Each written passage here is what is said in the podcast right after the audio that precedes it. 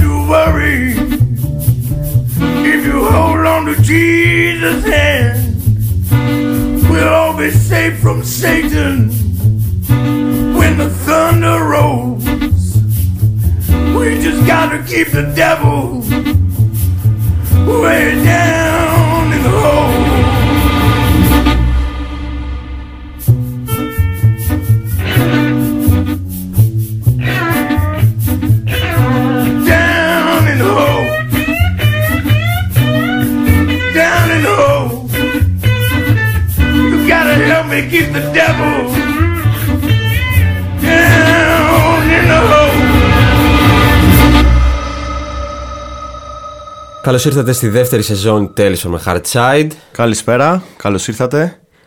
Αργήσαμε λίγο, αλλά τα καταφέραμε. Είμαι Ναι. ο Θανάσης. Και εγώ είμαι Αποστόλης. Ε, άργησαμε δύο μήνες και κάτι. Εντάξει, λογικό νομίζω. Ήταν το καλοκαίρι, ήταν ε, η προσαρμογή στο φθινόπωρο, στη νέα πραγματικότητα που Αλλά ζούμε. για όσους μας ακούν πρώτη φορά, ε, το Tales με Hardside είναι ένα podcast ε, δύο ανθρώπων οι οποίοι έχοντας ως αφετηρία και βάση το punk και το hardcore αλλά και ευρύτερες αντικουλτούρες του δρόμου όπως το hip hop και το graffiti Ε, παρουσιάζουμε κάθε επεισόδιο και μια διαφορετική πόλη από όλο τον κόσμο. Έχουμε ήδη παρουσιάσει ε, σίγουρα 7-8 πόλεις, αν θυμάμαι καλά, 9. Εννιά πόλεις. 9 πόλεις, σωστό. Ε, μιλάμε για την ιστορία της σκληρής πλευράς της πόλης, του, της hard side της πόλης, ε, που ξετυλίγεται με, με αφορμή βασικά ιστορικά και κοινωνικά γεγονότα που συνέβη- συμβαίνουν στην κάθε πόλη, κυρίως ε, τε- τον τελευταίο αιώνα ή και λίγο νωρίτερα. Ε, ενώ κυρίως δίνουμε βάση στη- στο τώρα και σε, είναι μια αφήγηση των από τα κάτω της κάθε πόλης, ε, των, ε, της ευρύτερης αντικουλτούρας της, μουσικής, υπόγειας σκηνής ε, και ούτε καθεξής. Πολύ ωραία Ε, όπως να πούμε άλλη μια φορά, όπως λέμε σε κάθε κομπή, λίγο το, τους τρόπους επικοινωνίας που έχουμε με το... Να αρχίσουμε πάλι να ξαναεπικοινωνούμε δηλαδή, γιατί ε, αυτό που μας άρεσε στον προηγούμενο χρόνο, στην προηγούμενη σεζόν ήταν ε, ότι μετά από κάθε επεισόδιο υπήρχε μια μεγάλη συζήτηση με φίλους και γνωστούς και άγνωστους ε, στα social media, κυρίως βασικά στο Instagram που έχουμε. Είναι instagram.com κάτω, ε, κάθετος tfths κάτω παύλα podcast και το Twitter Εκεί, ναι, και το Twitter, sorry που απλά εγώ δεν ασχολούμαι. Πάλι το ξέρεις, αλλά εγώ να σου υπενθυμίσω ότι το Twitter τρέχει κανονικά και μέχρι την τελευταία ε, δραστηριότητά μας, η οποία ήταν η playlist που ανεβάσαμε εντός Αυγούστου, είναι ενημερωμένο. Η playlist υπάρχει ακόμα, έτσι; Εννοείται, μπορεί να τη βρείτε στο, Sky- ε, στο, συγγνώμη, στο Spotify. Είναι μια playlist που δημιουργήσαμε με ό,τι τραγούδι, με όλα τα τραγούδια από όλα τα επεισόδια. Ε, και μπορείτε να την ακούσετε ε, στο Spotify. Έχουμε και ένα link tree βλέπω εδώ με όλα τα links, ε, ό,τι, ό,τι υπάρχει. Να πούμε ότι βρισκόμαστε στην πόλη του Βόλου και οι δύο. Ε, Το από τις εστίο. λίγες φορές. Δεύτερη φορά νομίζω που το κάνουμε από κοντά αυτό. Η δεύτερη φορά. Δεύτερη ναι, ναι. φορά. Ε, έχουμε κάποιες ανακατατάξεις έτσι μεταξύ μας με μετακινήσεις ε, μεταξύ πόλεων και, και ανθρώπων, ξέρω εγώ. Και εσωτερικές και εξωτερικές. Και εσωτερικές και εξωτερικές. Αλλά για τα επόμενα επεισόδια σίγουρα θα είμαστε μ, από κοντά.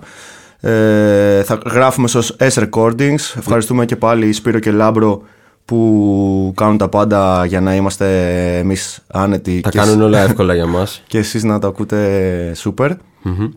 Όντως τρέχει το Twitter, ε, τώρα το βλέπω. Εντάξει. 9 Αυγούστου το τελευταίο post, πρέπει να Εντάξει, πήγα, ποστάρεις τα πήγα Νάση. διακοπές μετά, ρε φίλε. 9 Αυγούστου, τι άλλο θες. Εσύ τι έκανες, πήγες διακοπές; Πήγα διακοπές, ε, δούλευα πολύ, έκανα και διακοπές και δουλειά. Work from home που το λένε τώρα το, τη νέα φάση. Ε, πήγαμε και μαζί, κάναμε τα ταξιδάκια μας. Πήγαμε, ναι, πήγαμε πολύ ωραίο ταξίδι, έχω να πω. Περάσαμε τέλεια. Πέρασα και κορώνα, αν και διπλά εμβολιασμένος. Και πώς πήγε αυτό; Εντάξει, cool. Πιστεύω ότι. Εντάξει. Ναι, αγχωτικό πολύ, αλλά πιστεύω ότι το εμβόλιο με βοήθησε χωρίς να κάνω πολιτική τοποθέτηση τώρα. Εγώ σε βλέπω λίγο πιο άνετο πλέον. Νομίζω με το πώς κινείσαι. ναι, ναι, ναι, ισχύει. Εντάξει, κοίτα. Διπλά εμβολιασμένος και, Αντισώματα από και το. κορώνα, μάλλον. Ναι, Εντάξει. ξέρω εγώ. Και έχουμε επιστρέψει κάπως στην κανονικότητα πάλι. Όχι. Ή- Όχι. Ε, εντάξει, δεν ξέρω αν μπορούμε να κάνουμε αυτή την κουβέντα. Θα την κάνουμε νομίζω και στη συνέχεια. Ε, αλλά για να μπούμε σιγά εγώ πιστεύω ότι δεν έχουμε επιστρέψει ακριβώς. Και ειδικά στην Ελλάδα, όσον αφορά το δικό μας κομμάτι με τη μουσική, ε, η φάση χωλαίνει αρκετά. Ναι. Η κατάσταση ε, δεν είναι ίδια για όλους. Υπάρχει μια διάκριση βασική. Ε, το οποίο δεν ξέρω πόσο θα υποφελήσει τους ανθρώπους που τρέχουν ε, το κομμάτι της μουσικής, ε, τους επιχειρηματίες, τους ανθρώπους που έχουν μαγαζιά, τους ανθρώπους που φτιάχνουν μουσική, τους ανθρώπους που πουλάνε μουσική, ε, τους ίδιους Όσους μουσικούς. δουλεύουν σε ναι, ναι, όλη αυτή τη- περιφερειακά επαγγέλματα. Μμμ, μμμ. Αυτό. Λοιπόν, Πάμε να ξεκινήσουμε την δεύτερη Είχαμε σεζόν. προειδεάσει λίγο στο τελευταίο επεισόδιο. Δεν ξέρω ποιος στάθηκε στο τελευταίο κομμάτι που είχαμε βάλει τον Ten Style, το Holiday. Ε, Σωστό. είχαμε προειδεάσει κάπως. Ε, μεταφερόμαστε σε αυτό το επεισόδιο στην ε, Βαλτιμόρη. Νομίζω ε, προειδεάσαμε λίγο και με το κομμάτι που βάλαμε στην εισαγωγή. Από The Wire, έτσι. Πολύ εξαιρετική σειρά. Πολύ σοβαρή σειρά. Underground αρκετά. Δεν έχω καταφέρει να τη δω όλη, η αλήθεια είναι, αλλά πάντα το ξεκινάω, σταματάω, ξεκινάω, σταματάω. Εγώ προσπάθησα να δω το The Wire χωρίς υπότιτλους και δεν, δεν κατάλαβα τίποτα. Ναι. Νομίζω είναι, έχει αρκετό slang μέσα. Ε, για Ελπίζω και ο καλεσμένος μας σήμερα, γιατί θα έχουμε ένα guest σήμερα, το λέμε από τώρα. Ε, γενικά θα προσπαθούμε να έχουμε ένα guest σε κάθε εκπομπή, ε, αν, αν μας α- επιτρέπουν οι συνθήκες ας πούμε. Ε, έχουμε guest από Βαλ, Βαλτιμόρη σήμερα, από ενεργό μέλος της τοπικής σκηνής τα τελευταία χρόνια. Hardcore. Hardcore. Θα τα πούμε μετά πιο, πιο μετά με το... Θα δώσουμε περισσότερες πληροφορίες. Ελπίζουμε να μην μιλάει Ξέρεις και αυτός έτσι με slang και τέτοια The γιατί θα γίνει από, ο- όταν επικοινωνήσουμε μαζί του θα γυρίσουμε στα αγγλικά όπως είχαμε κάνει και στο επεισόδιο του Βερολίνου με τον Κρίστιαν Ε, και γενικά έτσι θα πηγαίνει μάλλον το, Ναι. το podcast Είχαμε μια σκέψη να το κάνουμε όλο στα αγγλικά αλλά ίσως είναι λίγο έτσι περίεργο Δεν θα, ναι, θα χάσουμε λίγο την επαφή με το κοινό, το ντόπιο. που μας ενδιαφέρει η αλήθεια είναι Επίσης μετά θα γινόταν. Και, επειδή δεν είναι η μητρική μας γλώσσα τα αγγλικά, θα πρέπει να ήταν λίγο πιο ξύλινος ο λόγος, λίγο πιο. να βασόμαστε περισσότερο στο σενάριο και όχι τόσο πολύ ε, στη διαπροσωπική σχέση που έχουμε και νομίζω ότι αυτό μετράει. Ναι. Αυτό μας αρέσει και εμάς στην τελική. ε, Βαλτιμόρη λοιπόν, Βαλτιμόρη. πολιτεία Maryland μμμ. ε, συνορεύει πολύ με τη Washington DC. DC. Μια πόλη έτσι όχι αρκετά μεγάλη, αλλά η μητροπολιτική περιοχή της είναι, είναι μεγάλη, είναι κοντά στα 3 εκατομμυρια σύμφωνα με την τελευταία απογραφή. Ε, ένα μεγάλο και ιστορικό λιμάνι των Ηνωμένων- Ηνωμένων Πολιτειών. Ε, μου είπε κάτι σήμερα που δεν το ήξερα εγώ. Ούτε εγώ το ήξερα. Μας το είπε η φίλη μας η Νικόλ που μας είχε βοηθήσει και με την εκπομπή της Βοστόνης, η οποία τυχαίνει να έχει πολύ καλές σχέσεις με την ε, Βαλτιμόρη. Ε, και μου είπε σε μια συζήτηση που είχαμε ότι ε, το λιμάνι της Βαλτιμόρης όντας, ένας, ε, όντας ένα από τα μεγαλύτερα λιμάνια ε, της ανατολικής ακτής ε, των ηνωμενων Πολιτειών ότι έχει, α- είναι αδερφό λιμάνι με το λιμάνι του Πειραιά. Τώρα αυτό δεν ξέρω. Έψαξα λίγο, δεν βρήκα κάτι. Ούτε εγώ η αλήθεια είναι, αλλά Αλλά για να το λέει νομίζω... ορίστε όποιος το ξέρει μπορείς να μας στείλει. Ό- Ή- όχι Νικόλ. κάποιος Όχι άλλος. Νικόλ, Ναι. κάποιο άλλος. Αν έχουμε ε, στοιχεία. Ναι. Ε, γενικά, ε, εργατούπολη θα λέγαμε και, και η Βαλτιμόρη, ε, εργατική περιοχή. Ε, για χρόνια η οικονομία της βασιζόταν στη χαλιβουργία και στην, ε, να- στην αυτιλία και στη, γενικά τα λιμάνια. Ε, Και μετανάστες, φαντάζομαι, ξέρεις, ναι, βασικά όποιος έχει δει το The Wire καταλαβαίνει ακριβώς, α- άμα κάνει εικόνα ε, το The Wire μπορεί να καταλάβει ακριβώς γιατί μιλάμε. Ε, είχε μπλακεί και στο εμπόριο, σαν λιμάνι στο εμπόριο με την Καραϊβική, με τη ζάχαρη, που ήταν ένας ε, ένα από τα βασικά προϊόντα εισαγωγής από το λιμάνι της Καρα... ε, τη- το νησί, συγγνώμη, της Καραϊβικής. ναι. Ε, το όνομα μετά που συζητούσαμε και το πρωί. Ναι, ωραίο, ενδιαφέρον αυτό το στοιχείο. Το όνομα το πήρε από το ιδρυτή και πρώτο κυβερνήτης της Βρετανικής απικίας του Μέριλαντ, ε, το Cecil Calvert, ε, Λόρδο του Μπάλτιμορ. το Λόρδο του Μπάλτιμορ, ε, μέλος της Ιρλανδικής Βουλής των Λόρδων, ο οποίος βέβαια το όνομά του το πήρε από κάπου αλλού. Από το... Για πες. Την, ε, από την κομιτεία Baltimore που προέρχεται ο λορδος στην κομιτεία Longford της Ιρλανδίας η Ιρλανδική ουσιαστικά ε, λέξη είναι Bile Antimoire κάπως έτσι δηλαδή ε, Ναι. προφέρεται Ιρλανδικά που σημαίνει το μέρος με το μεγάλο σπίτι Ναι. Ε, μια πόλη, όπως είπες και εσύ που βασίστηκε πολύ αρχικά στη βιομηχανια και ε, στην αυτιλία, αλλά τα τελευταία χρόνια έχει μεταβάλει την οικονομία της προς τον τριτογενή τομέα με παροχή υπηρεσιών κυρίως, ε, όπως αρκετές πόλεις ε, ανά τον κόσμο. Ε, και διακρίνεται πολύ για το. Βλέπουμε πολύ και στο, στην έρευνά μας και γενικά, ο- γενικά στην, στο, ψαχ- στην ψαχ- στην ψαχτική μας το βλέπουμε το όνομα του Johns Hopkins συνέχεια. Ισχύει. Τι είναι αυτός ο τύπος τώρα; Ε, ναι, από ό,τι διαβάζαμε είναι ε, ότι πλέον ε, ε, έτσι η οικονομική άνθηση της περιοχής έχει προκύψει από το νοσοκομείο John Hopkins και από το, Και από το πανεπιστήμιο. πανεπιστήμιο John Hopkins βασικά με α- απλά πατώντας το λίμα John Hopkins στο, σε κάποια σελίδα ε, πρώτη, το, πρώτο, απο- το πρώτο αποτέλεσμα είναι το πανεπιστήμιο John Hopkins ε, ήταν ένας από τους ε, μεγα, ένας με- από τους μεγαλύτερους Φιλάνθρωπος φιλάνθρω- ναι, και ευεργέτης, ας πούμε, για την πόλη, αυτό, έτσι. ο οποίος είχε μπλακεί και με την πολιτική αν μη τι άλλο Ναι. Περίεργα τα διαβάζω εγώ. Δηλαδή, λέω ότι ήταν από τους ε, πρώτους ε, abolitionists, ξέρω εγώ, ενάντια στη, στη δουλεία και τη, υπέρ της χειραφέτησης των, ε, δου- των δούλων των και, δούλων. Ε, αλλά ήταν και ο ίδιος κάτοχος δούλων. Εντάξει, τώρα, ναι. Οκ. ε, ναι κάπως ε, διττή σημασία Ίσως αυτό που λέγαμε και στις μεταξύ μας συζητήσεις το έκανε αυτό για να έχει ανθρώπους να τους φέρει, συμπεριφέρεται καλύτερα από το να πάρει κάποιος άλλος ε, χτύπησα το μικρόφωνο. Εντάξει, δεν πειράζει. Κάποιον άλλο, κάποιος άλλος στην κατοχή τους ο οποίος θα τους είχε με πιο με ορισμένες κακές ναι. συνθήκες. Κάτι σαν αυτό που σου έλεγα με τη λίστα του Σίντλερ Ναι, μάλλον κάτι τέτοιο πρέπει να είναι.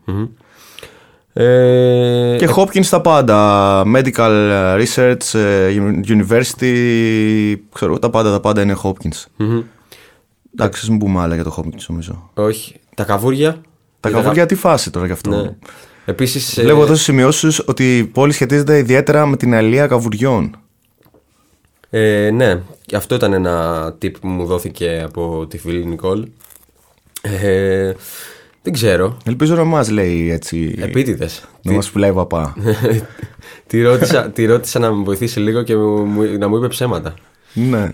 Όχι και εγώ δεν το, δεν το νομίζω. Γενικά μας είχε βοηθήσει πάρα πολύ και με τα προηγούμενα επεισόδια.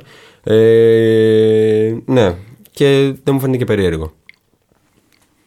Ε, εντάξει, αυτά πάνω κάτω. Δεν έχει κάποια ιδιαίτερη ιστορική αναφορά νομίζω στη συγκεκριμένη πόλη. Έτσι, που ξέρεις, που μπορούμε να σταθούμε να. Αυτό που θα έλεγα εγώ και νομίζω μας ενδιαφέρει και εμάς συγκεκριμένη εκπομπή ε, σαν συμβάν είναι τα Race Riots του 2015. Ναι, μπορούμε να αφαιρθούμε πιο μετά σε αυτά. Ξέρεις, η σύγχρονη, πιο πολύ στη σύγχρονη ιστορία της. Ε, όπως είπες και εσύ, έτσι πολύ σημαντική σειρά το The Wire δείχνει όλο το διαχωρισμό, το ghetto, το gang έτσι, mentality που, και τη βία που μπορεί να συναντήσει κανείς σε αυτές τις, πόλεις, σε αυτές τις, ε, τις περιοχές. Ένα χαρακτηριστικό, συγγνώμη, τι- των πόλεων που διαθέτουν λιμάνι είναι όλη αυτή, όλο αυτό το παρακράτος που συγκεντρώνεται εντός του ε, όχι μόνο λόγω των μεγάλων εμπορευμάτων αλλά και γιατί εισέρχονται και εξέρχονται άνθρωποι και αντικειμενα στα μεγάλα λιμάνια.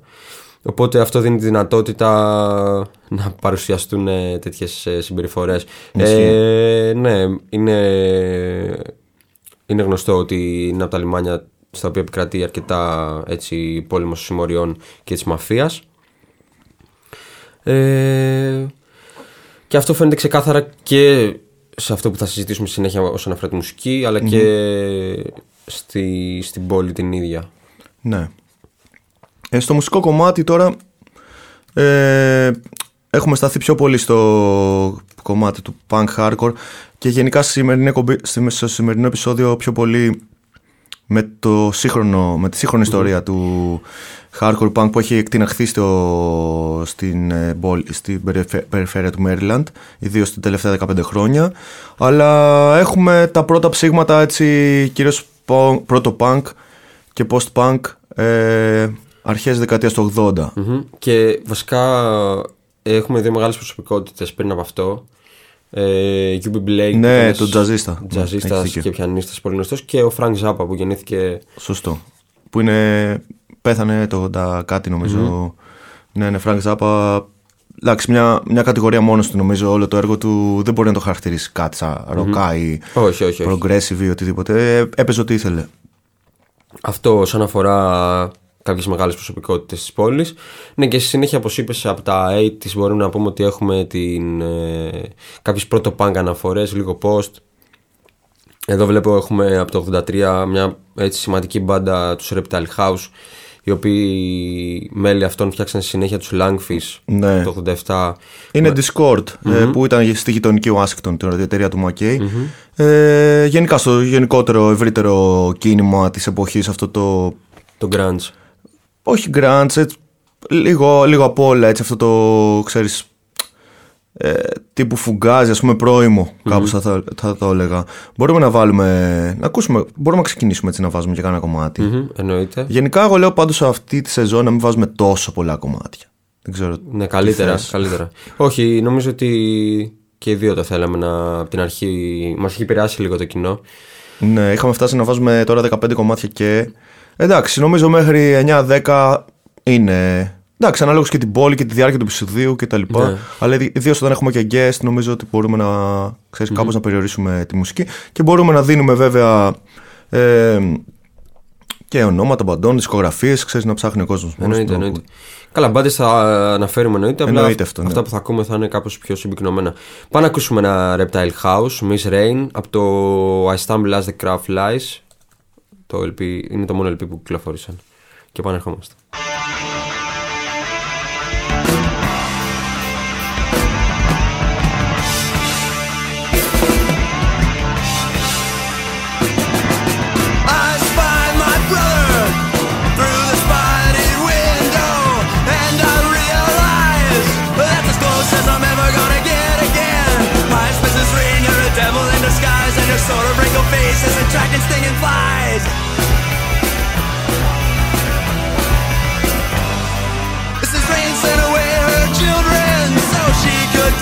again.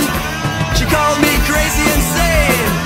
Now that they're cured, she calls me her friend. Pious Mrs. Rain, you're a flood of God, and you're pouring down over my head and into my mouth. Mrs. Rain's old and dusty portrait is on the floor, lying soaking wet. Where's your bloody screaming thunder? It's gray and it's sticky, and it makes my eyes burn.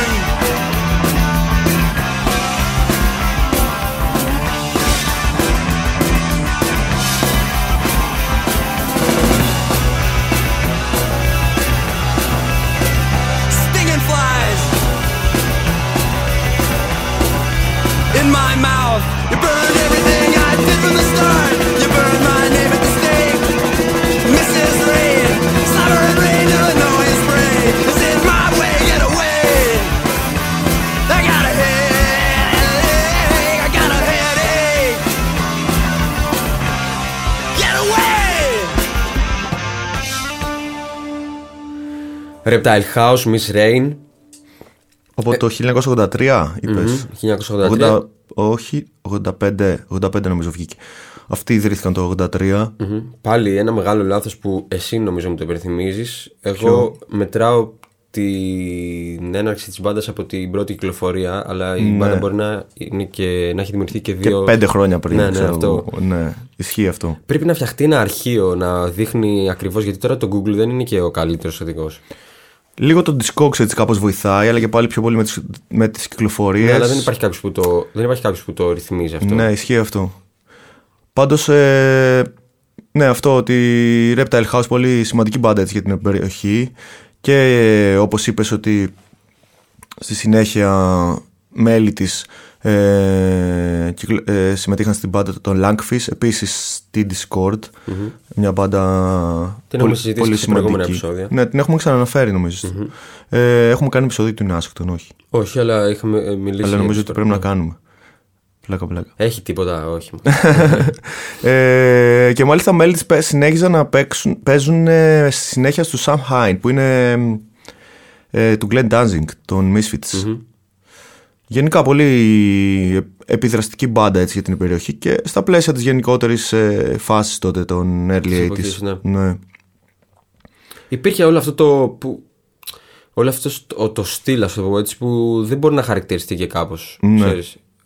Νομίζω μια, μόνο με τη λέξη αντιδραστικός μπορείς να τη χαρακτηρίσεις κάπως αυτή τη μουσική, γιατί δεν, δεν μπορεί να την κατατάξεις ακριβώς σε κάποιο είδος. Δηλαδή, εγώ άκουγα το Reptile House όλο αυτό το album και στο, ας πούμε, στο Google το λέει post-hardcore. Ναι, είναι αυτό το στυλ τη Discord, της, της, της Discord. Ε, αυτό το punk, ξέρεις, πρώτο punk, post-hardcore, ε, indie μπορείς να το πεις. Είδες, ε, δεν, δεν έχει ένα πράγμα. Grunge, ok, έχει, Ναι, πρώτο, έχει. πρώτο πρώιμο grunge, έτσι κάπως επιρροές. Ναι. Ε, Νομίζω είναι έτσι πολύ χαρακτηριστικό της, ε, της τότε σκηνής αυτό το στυλ. Ναι. Μπαίνοντας στα 90s, ε, βλέπουμε ότι είναι μια πόλη που κρατάει το hardcore. ε, το- Βασικά όχι το κρατάει, ότι ξεκινάει αρκετά νωρίς και εκεί πέρα. Ναι. Δεν είναι τις πόλεις δηλαδή που στερούν. Επηρεασμένοι και αυτοί από τη, Ουάσ- τη Washington και τη Νέα Υόρκη που βρίσκεται αρκετά κοντά. Ναι, και οι δύο, και οι δύο πόλεις. Η Νέα Υόρκη, Βοστόνη, Long Island που παίζει πολύ πράγμα εκείνη την περίοδο. Εγώ νομίζω ότι θέλω να το ρωτήσω και στο guest μας αυτό, ότι κάπως σαν να επισκιάζεται η, η περιοχή της, του Maryland έτσι από την Ουάσιγκτον, που είναι, απέχει μόλις μία ώρα ξέρω εγώ με το αυτοκίνητο. Ή... Εντάξει, ε, 40 μίλια. Γιατί υπάρχουν γιγα, γιγαμπάντες εκείνη. την Ναι, περίοδο. ισχύει αυτό. Οπότε κάπως ξέρεις, ενώ τώρα θα έλεγα ότι έχει κάπως αντιστραφεί ο ρόλος και βλέπεις πολύ μεγάλες μπάντες στο hardcore να, είναι, να βγαίνουν από την περιοχή και ενώ η Ουάσιγκτον Οκ, έχει τα μεγαθήρια του παρελθόντος, αν έχει κάτι τώρα έτσι τόσο πολύ. εκτός και μου διαφεύγει τώρα. Τώρα, Ναι. όχι. Αλλά, ναι, νομίζω ότι τώρα η Βαλτιμόρη, θα το πούμε και στη συνέχεια, μπορεί να έχει και τα πρωτεία. Άμα μιλήσουμε με views και αριθμούς. Ναι, οκ. Είμαι Spotify listeners.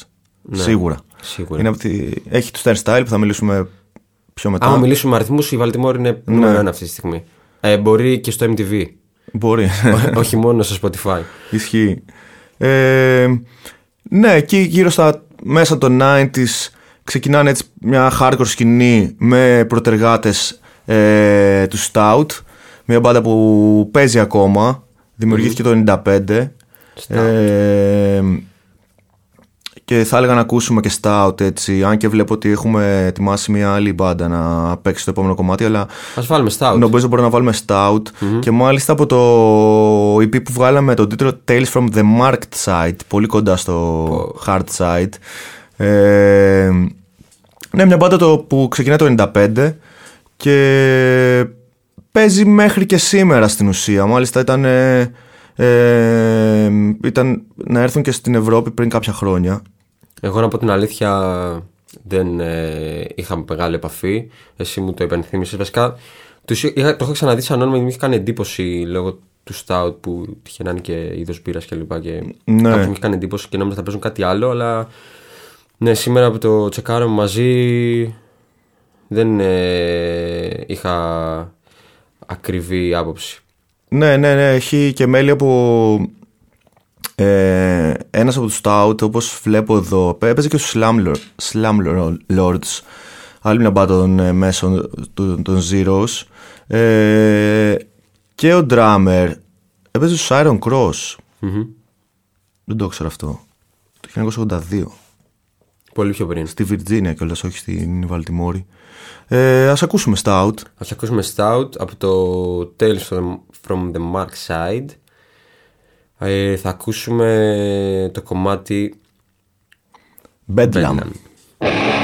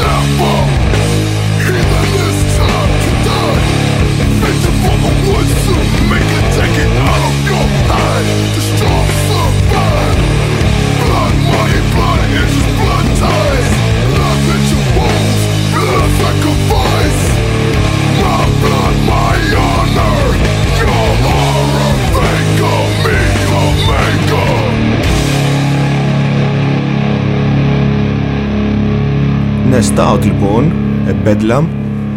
Ε, και κάπως έτσι μπορούμε να προχωρήσουμε και στο, στις αρχές των Zeros όπου και εκεί υπάρχει μια εκτείναξη της hardcore σκηνής στην Αμερική ε, με πολλές μπάντες, πολλές εταιρείες από αρχές ε, της Deathwish, ε, Bridge 9 Records, ε, μπάντες ε, ε, που κάπως μπλέκανε και το hardcore, ανοιχ- το κάνανε λίγο το hardcore πιο ανοιχτό μυαλό, η αλήθεια είναι. Δεν ξέφευγε από το τυπικό της Νέας Υόρκης ή της ε, ε, δυτικής ακτής.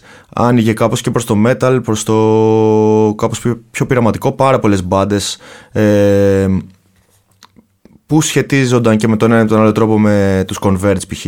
τέτοιου είδους ε, στυλ ε, και μία από αυτές που ε, ιδρύθηκε εκεί το 2004 ήταν η Ruiner, πολύ σημαντική μπάντα, ε, στη Βαλτιμόρη. Ε, ίδια, ίδια, χρόνια, ίδια, ίδια χρόνια νομίζω έγιναν και οι, δημιουργήθηκαν και οι Pulling Teeth, άλλη μια μπάντα της, ε, της Death Wish. Η Runner ήταν Bridge 9. Η Ruiner ήταν Bridge Nine, σωστό. Η Pulling Teeth ήταν στην, Be- στην Death Wish, νομίζω ήταν.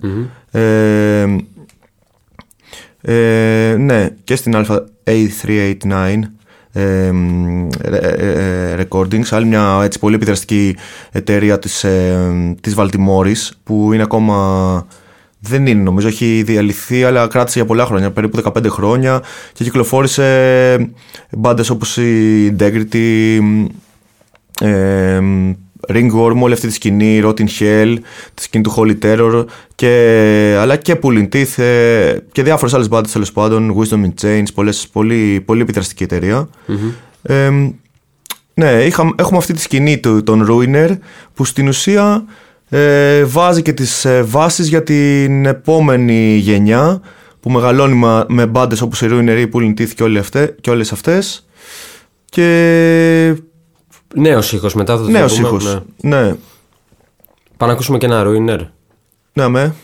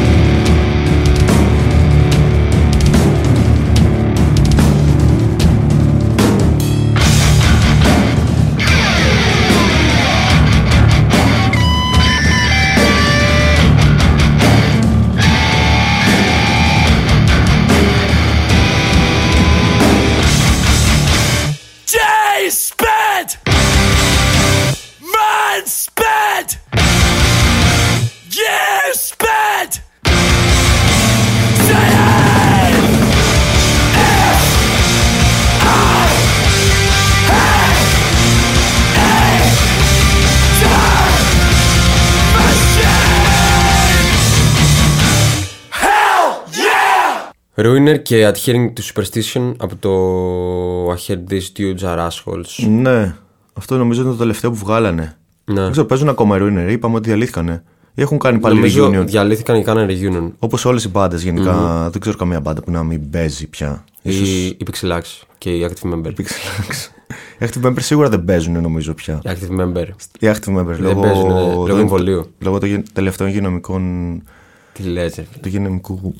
Ε, καθεστώτος. ναι, να μην πω τη λέξη που χρησιμοποιείται κατά κόρον τώρα τελευταία. Αλλά, Όχι, ναι. καλά. εντάξει. Ε, ναι, Ruiner λοιπόν. Ε, και μετά μπαίνουμε σε αυτή τη φάση εκεί μετά τα μέσα των Zeros ε, με μια τεράστια μπάντα που βγαίνει από τη Βαλτιμόρη που μέλη της υπάρχουν, ε, συνα, τους συναντάμε σε διάφορες μπάντες μέχρι σήμερα ε, ε, μπλέκονται σε όλη αυτή τη σκηνή από το 2005, 6, 7 μέχρι σήμερα είναι η Trapped Under Ice τεράστια μπάντα Από τις πρω... Εγώ για μένα από τις πρώτες μπάντες που άκουσα και άλλαξα γνώμη για αυτή τη μουσική. Την, ξέρεις, είδα και άλλα πράγματα να συμβαίνουν, μουσικά εννοώ. Ε, πολύ επιδραστική μπάντα όπως είπες. πήραν ένα βήμα παραπα... πήγαν ένα βήμα παραπάνω τη σκηνή και αυτό φαίνεται από τις επόμενες μπάντες που έρχονται. Ε, Trapped Under Ice, με... εγώ θα έλεγα ότι έχει και ένα, έτσι ένα στοιχείο αυτό το flow που έχουν και το. που δεν υπήρχε παλιά. Δηλαδή σε αυτό που λέμε το πιο. την κρούβα του hardcore. Βάζουν Ναι. αυτή την κρούβα full έτσι και το. ξέρω εγώ, το rap θα λέγαμε κάπου. Ναι, ναι, ναι, κάπως, αυτό- έτσι, αυτό μια πήγα να πω, αλλά ναι. λέω, άστα, θα το πεις Όχι, εσύ. ναι. Ναι, αυτό είναι στην κάνουν, το ουσία. κάνουν, ναι. Έτσι, πολύ, πολύ μεγάλη μπάντα. Trap the Rise μέχρι τώρα βγάλανε πρόσφατα το Hit Wave ένα δίσκο πέρυσι, πρόπερσι, το 19. Ε, και μέλη της που ο Justice Trip, ας πούμε, που είναι στους Angel Dust. Άλλη μια μπάντα που έχει ξεφύγει. Εσωτερικής τελευταία. κατανάλωσης πάλι. Ναι. έτσι. Ε, μέλη της και στους Ten Style, σωστά. Μμμ, ναι. Ναι, Ο ίδιος τραγουδιστής. ναι. Ε, ο τραγουδιστής έπαιζε κιθάρα στο Ten Style ή ο, ο τραγουδιστής του Ten Style έπαιζε στο Trap the Rise. Όχι. Ο κιθαρίστας Θα το του Inter ψάξω. Turnstile παίζει στους Trapped Under Ice. Ναι, οκ. Ε, και ε, είχε κάνει και τους Diamond Youth επίσης, ναι, έτσι παίζανε κάπως πιο alternative θα λέγαμε Άλλη- και, και στη Βαλτιμόρη επίσης αυτή η μπάντα το 2010-2015 ε, Trapped Under Ice ε, με μεγάλη δισκογραφία και αυτή και split και δίσκους Εντάξει, νομίζω τον Μπάμ έκανε αυτός το δίσκος στο μ, Big Kiss Good Night 2011. Εκεί τους μάθανε πάρα πολύ έτσι και πιτσιρικάδες της εποχής ε, και πιτσιρίκες ε, νέη, γε- νέα, η νέα γενιά τέλος πάντων. Το 7 είναι η Trap and the Rise. Το 7, ναι. Το 11 βγαίνει αυτό. Είχε προηγηθεί το Stay Cold το EP. Το τι- τέσσερα κομμάτια νομίζω. Μμμ. Έχουν βγάλει και ένα split νομίζω με. Μ, Έχουν βγάλει ένα split έτσι. Dirty Money, ναι. Ένα παλιό split και ένα demo το 2007 επίσης είχε βγει. Γενικά έχουν δισκογραφία πολύ, πολύ καλή. Ε, Έχω την τύχη έτσι να τους δω και μια φορά και κάνουν, κάνουν πολύ καλό show. Αυτό που είπες έχουν ε, συνδέσει όλες αυτές τις ε, κουλτούρες έτσι και rap λίγο και groove και λίγο fashion έτσι θα το έλεγα κάπως. Ευρώπη όταν είχαν έρθει πρώτη φορά; Ευρώπη είχαν έρθει τότε νομίζω, 2008-2009 και είχε γίνει και ένα περιστατικό έτσι για το κοτσομπολιό τώρα στη Γερμανία. Σαν live στη Γερμανία είχε κάτι ο τραγουδιστής. Είχε κάνει κάποιο stage diving και τον είχε σμπρώξει ένας τραγουδιστής. Ο τραγουδιστής τον είχε χτυπήσει κάπως άσχημα και έγινε ένα ψηλό Είχα φάει ένα μπαν. μελέ εκεί πέρα να πούμε. και αυτός έτυχε να ήταν νομίζω μιας ε, οργάνωσης μηχανόβου ή κάτι τέτοιο. Ξέρω και είχαν φάει ψιλομπάν για κάνα δύο χρόνια από συγκεκριμένη. από την δυτική Γερμανία έτσι. Νομίζω είχε γίνει στη, στη, στο Ρούπορτ εκεί σε αυτή την περιοχή. Ναι, έτσι. πλάκα έχει αυτή η ιστορία. Εντάξει, μετά Ενδιαφέρον. επέστρεψαν και είχαν βγάλει τον Big Kids Good Night και αυτά και ήταν στο Θεό πια. Οπότε εντάξει, αυτά είχαν ξεχαστεί. Πάμε να βάλουμε ένα. Ναι, αμέ, να βάλουμε. Born to Die. Born to Die.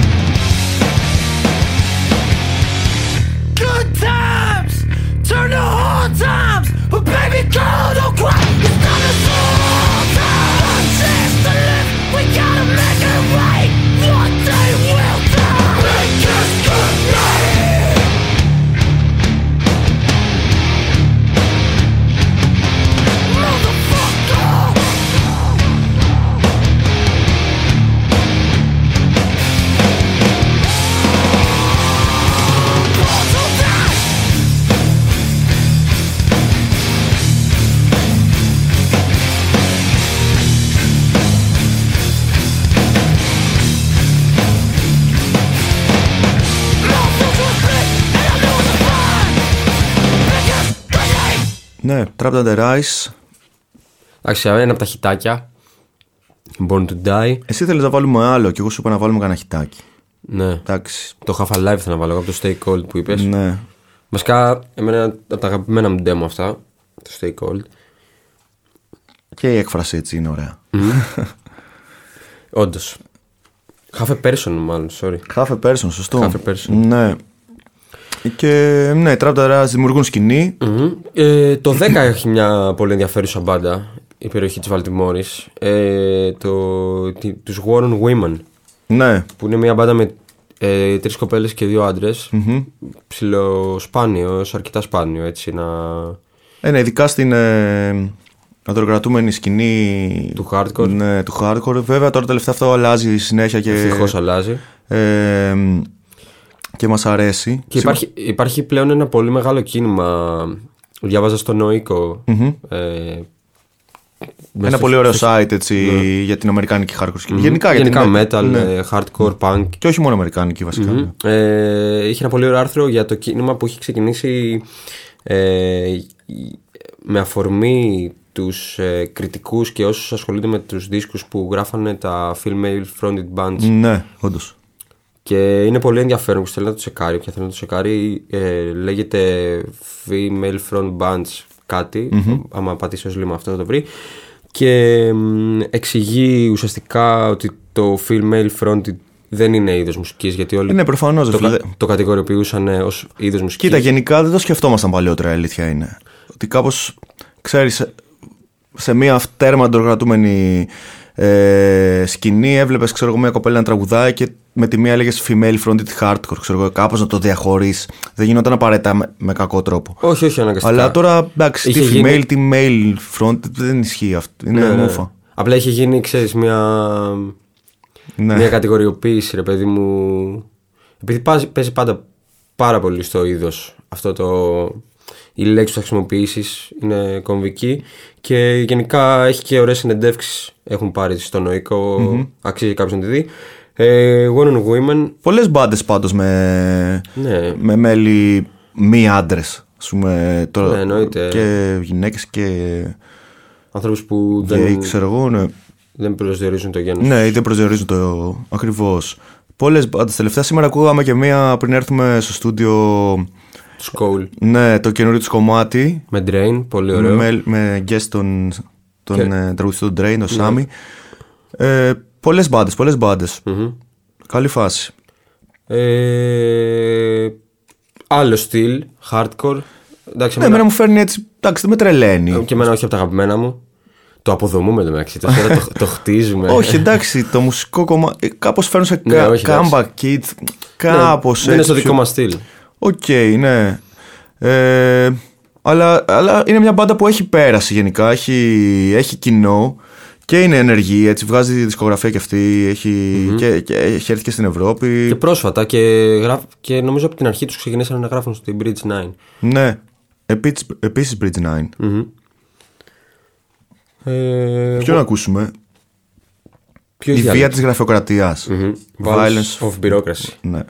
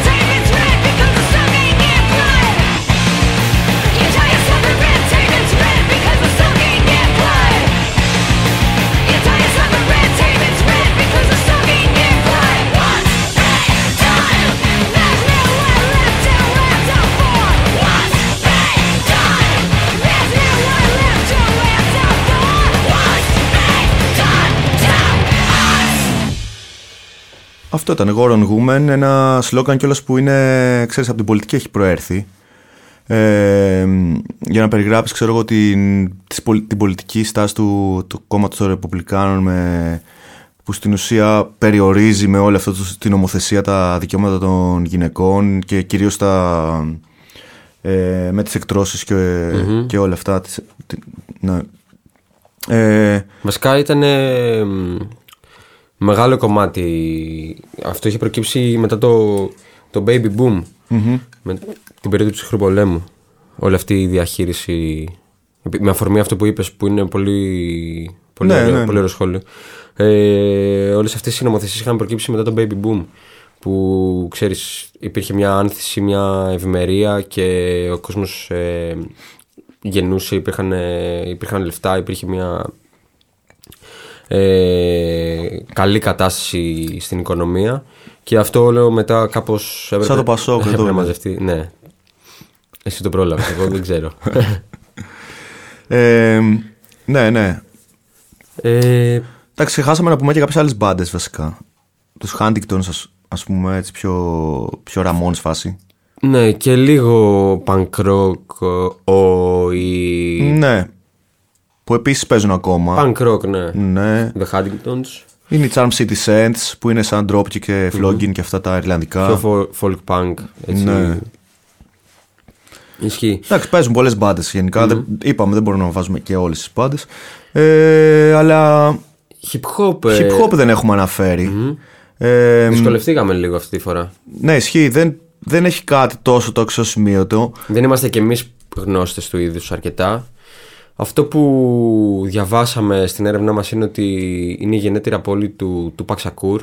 Όχι γενέτειρα. Α. Είναι μία πόλη που έμεινε για 4-5 χρόνια. Δηλαδή στην ουσία το hip hop κάπως το έμαθε εκεί. Δηλαδή Οκ. στα 14, 15, 16 έμενε εκεί. Οκ. Ε, ναι, εντάξει, γεννήθηκε στο, στη Νέα Υόρκη, μετακόμισε στο Σαν Φρανσίσκο, αλλά στο ενδιάμεσο ε, στην ουσία άρχισε να γράφει τις πρώτες του ρίμες ε, στη Βαλτιμόρη. Καλό αυτό, έτσι. Ναι. Εντάξει, γενικά ο Τούπακ και λόγω της μητέρας του που ήταν ε, μέλος του κινήματος των ε, Μαύρων Πανεθύρων, Ασάτα Σακούρ, για όποιον θέλει να ψάξει, υπάρχει και βιογραφία της στα ελληνικά, ε, επηρέασε πάρα πολύ μάλλον και τη συγκεκριμένη πόλη λόγω του background που κουβαλούσε μαζί του. Ναι. Ναι, και, το. Ναι, ναι. Και λόγω της περίοδου, έτσι. Ε, Παίζουν άλλες μπάντες, παίζουν η Drew Hill έτσι, που είναι πιο RB ε, και με beat και soul, hip hop, ξέρεις όλα αυτά που παίζουν και αυτοί από, τα, από τις αρχές των ναι, 90s μέχρι και σήμερα. Εγώ βρήκα μια πολύ ωραία συλλογή Ναι. ψάχνοντας έτσι κάπως για το hip hop. Βρήκα έναν ε, έτσι, τύπο που μου άρεσε, τον Mr. Rukus και εδώ πέρα νομίζω ότι μας δίνεται αφορμή να μιλήσουμε για αυτό που δεν είπαμε στην αρχή με τα Race Riots του 2015 Σωστό. στην οποία το hip hop είχε άμεση έτσι, σχέση γιατί ε, το 2015 ε, η αστυνομία της Βαλτιμόρης ε, συνέλαβε έναν 25χρονο Αφροαμερικανό ε, τον Φρέντι Γκρέι Με την ε, κατηγορία της κατοχής μαχαιριού ας πούμε. Μμμ, τον οποίο έτσι ξυλοκόπησε σε σημείο να τον τραυματίσει θανάσιμα. Να τον δολοφονήσει μάλλον γιατί το τραυματίσει θανάσιμα είναι Ναι. ε, ρητορική των δημοσιογράφων Ισχύει. και δεν μας αρέσει. Ε, τον, Τον το, το δολοφόνησε. σκότωσε στο ξύλο με λίγα λόγια και επέκυψε τα τραύματά του μερικές μέρες μετά. Αυτό, Αυτό, ακριβώς. έγινε. Ε, όπου ξέσπασαν διάφορες έτσι όσο ήταν αναμενόμενο οδομαχίες ε, Εξεγέρσεις. και επεισόδια. Ε, και σε αυτήν συμμετείχε και η τοπική hip hop σκηνή. Υπάρχει μια πολύ ωραία συλλογή στο YouTube που λέγεται Hip Hop ε, from Baltimore ε, 2015, κάπως έτσι, που έχουν γράψει κάποια κομμάτια για το σκηνικό, επηρεασμένο από το σκηνικό τέλος πάντων. Και υπάρχει και ένα πολύ ωραίο φωτογραφικό υλικό. Ένας ε, φωτογράφος, ο Devin Allen, από τη Βαλτιμόρη, όποιος ε, και όποια διαθέτει Instagram μπορεί να τσεκάρει το προφίλ του, ε, που έχει αρκετό υλικό από τις μέρες των, εξεργε... των εξεγέρσεων. Devin Allen, ο φωτογράφος. Και που λογικά μια φωτογραφία του θα χρησιμοποιήσουμε και στο cover του σημερινού επεισοδίου γιατί μας άρεσε πολύ. Ναι, γίνανε αυτές οι εξεγέρσεις. Τραυματίες αστυνομικοί, συλλήψεις.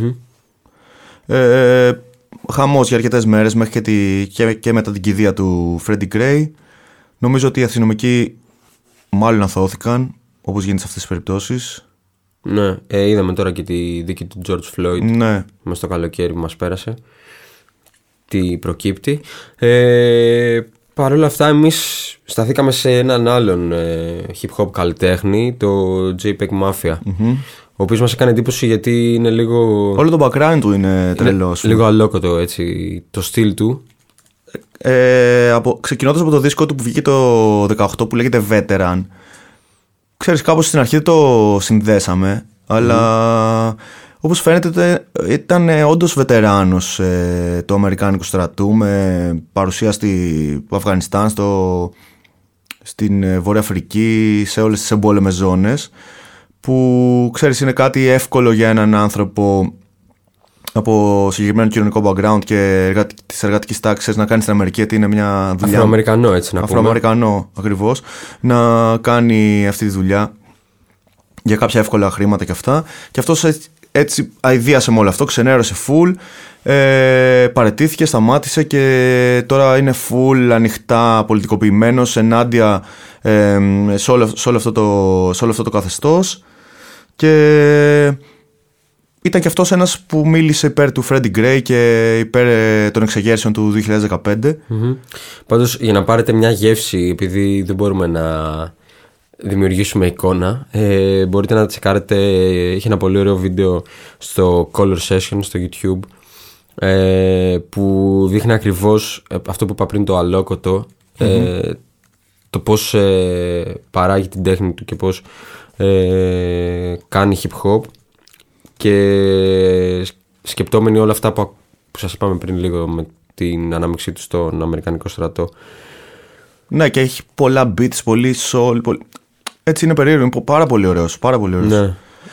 Ε, Ιδιαίτερος αρκετά. ιδιαίτερος. Μμμ. Μπορούμε να ακούσουμε JPEG Mafia, Baby I'm Bleeding και επανερχόμαστε.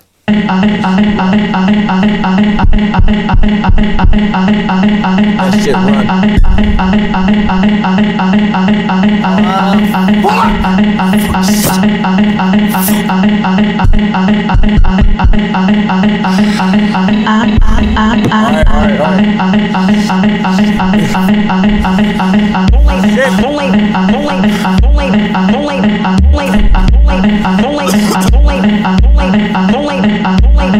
attention.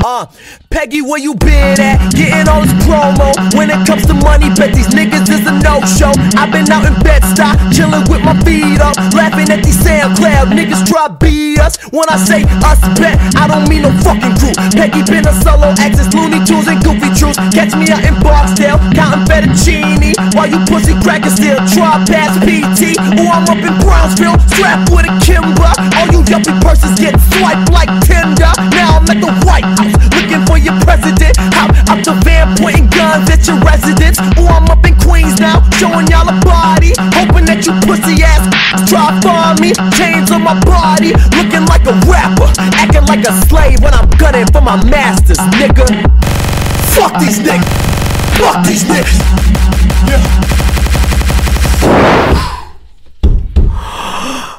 It's ironic you press for a cooking. It's ironic you talk jail time, but you ain't never seen no central booking. Yeah. It's ironic you hang with a nigga that beat women and have the nerve to call yourself girl pusher. Wow. You ain't real. Gerard. I'll show you how I really feel. White boy better put his hands up. I'm ready.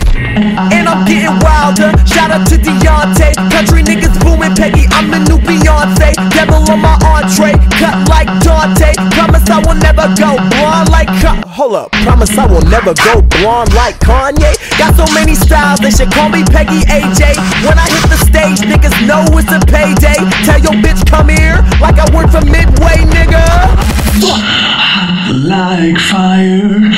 JBEC Mafia, Baby I'm Bleeding. Άντε τώρα εδώ κατάλαβε όνομα εσύ, JPEG Mafia. Και μπορούσαμε να βάλουμε και άλλο κομμάτι από αυτό. Να just kill the, kill the cup, now I'm horny.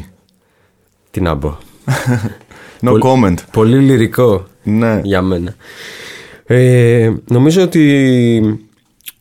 Ε, Πάντως γενικά παίζει, παίζει, πα- παίζει σκηνή rap ε, αρκετά μεγάλη, ιδίως τα τελευταία χρόνια όπως παίζει και παντού. μα δεν γινόταν να μην παίζεις σε αυτή την πόλη. Ναι. Μου θυμίζει λίγο ε, το επεισόδιο που είχαμε κάνει. Ε, Ποιο επεισόδιο; το τρίτο επεισόδιο που είχαμε κάνει. Ναι. Ποιο ήταν το τρίτο επεισόδιο; Το τρίτο Κάτσε επεισόδιο. πρέπει να το βρω. Γι' αυτό έχουμε το Ε, ίντερνετ. Λοιπόν, μου θυμίζει λίγο έτσι Σικάγο. Ε, Ε, Detroit. Βοστόν ήταν το τρίτο θυμίζει νομίζω. λίγο Chicago, Όπα, Detroit. όχι, λάθο, θα τα βάζω ανάποδα. Detroit, έχεις δίκιο. Ναι, φέρνει σε Detroit. Αυτό το βιομηχανικό, εκβιομηχανισμένη πόλη η οποία γνωρίζει μια άνοδο, μετά πάλι μια ύφεση, ανεργία, φτώχεια, μετά ξέρεις, κάποιος δίνει λεφτά, υπάρχει μια ανέγερση ε, των ε, οικισμάτων, των ε, εργοστασίων, των, ε, των, ε, του λιμανιού του ίδιου στην τελική ε, και όλο αυτό με ανθρώπους οι οποίοι πηγαίνουν έρχονται εντός της πόλης, μετανάστες, εργάτες ε, ξέρεις, μακριά από τα φώτα του, της Ουάσιγκτον η οποία είναι 20 λεπτά από Εντάξει, λίγο παραπάνω. τη Βαλτιμόρη. Ναι. Με το, το, με, το κτέλ. με, το, με το Ford Mustang είναι 20 Με το λεπτά. γρήγορο, ναι. ναι. Με το δίλητρο. ε, Πάντως με πολύ μεγάλη σκηνή. Εντάξει, και ραπ και τώρα. Δηλαδή, Ναι, και... Ενώ ότι ξέρεις, δεν θα μπορούσε να λείπει το hip hop από όλη αυτή τη σκηνή. Ε, Και συνδέθηκε πολύ και με, το, με, τα, με τις εξαγέρσεις του 2015 αλλά και με το Black Lives Matter τώρα των τελευταίων... νομίζω σε αυτό είναι κατάλληλος να μας απαντήσει και ο καλεσμένος που θα έχουμε τώρα σε λίγο θα καλέσουμε. Ναι, ισχύει. Ο Ακίλ, ο οποίος είναι ένας ε, ε, άνθρωπος ο οποίος σχετίζεται, είναι Αφροαμερικανός, σχε, έχει σχετιστεί με το, η μουσική του με το BLM και θα μας πει και ο ίδιος ε, περισσότερα γι' αυτό. Ναι. Ο Ακίλ παίζει στους Endit, Μμμ. μια μπάντα ε, που έχει δισκογραφεί μέσω της Flatspot Records. Μμμ. Νομίζω και μόνο από το εξώφυλλο καταλαβαίνεις ότι είναι Flatspot. Ναι, έχει συγκεκριμένη, χα- συγκεκριμένη αισθητική η Flatspot. Flatspot είναι logo ε, θρηματισμένο από λες και είναι ξέρεις Ναι, τα γράμματα και μ, ξέρω εγώ κάτι εντελώς βίαιο. ναι, ναι, ναι. Εμένα μου αρέσει πολύ η Flatspot. γενικα από τα πρώτα backtrack τότε που ήταν ε, και ο Ισχύει. Ricky από τους backtrack, backtrack στην εταιρεία, νομίζω ακόμα είναι. Ε, γενικά έχει πολύ καλή αισθητική και βγάζει, έχει βγάλει μπαντάρες. Ε, ναι, η Endit ε, θα ακούσουμε ένα κομμάτι πριν έχουμε μαζί μας, πριν έχουμε μαζί μας τον Ακίλ. Ε, Νομίζω είναι από τις τελευταίες μπάντες της... Ε, Νομίζω είναι Βαλτιμόρης. κάμια πενταετία που υπάρχουν.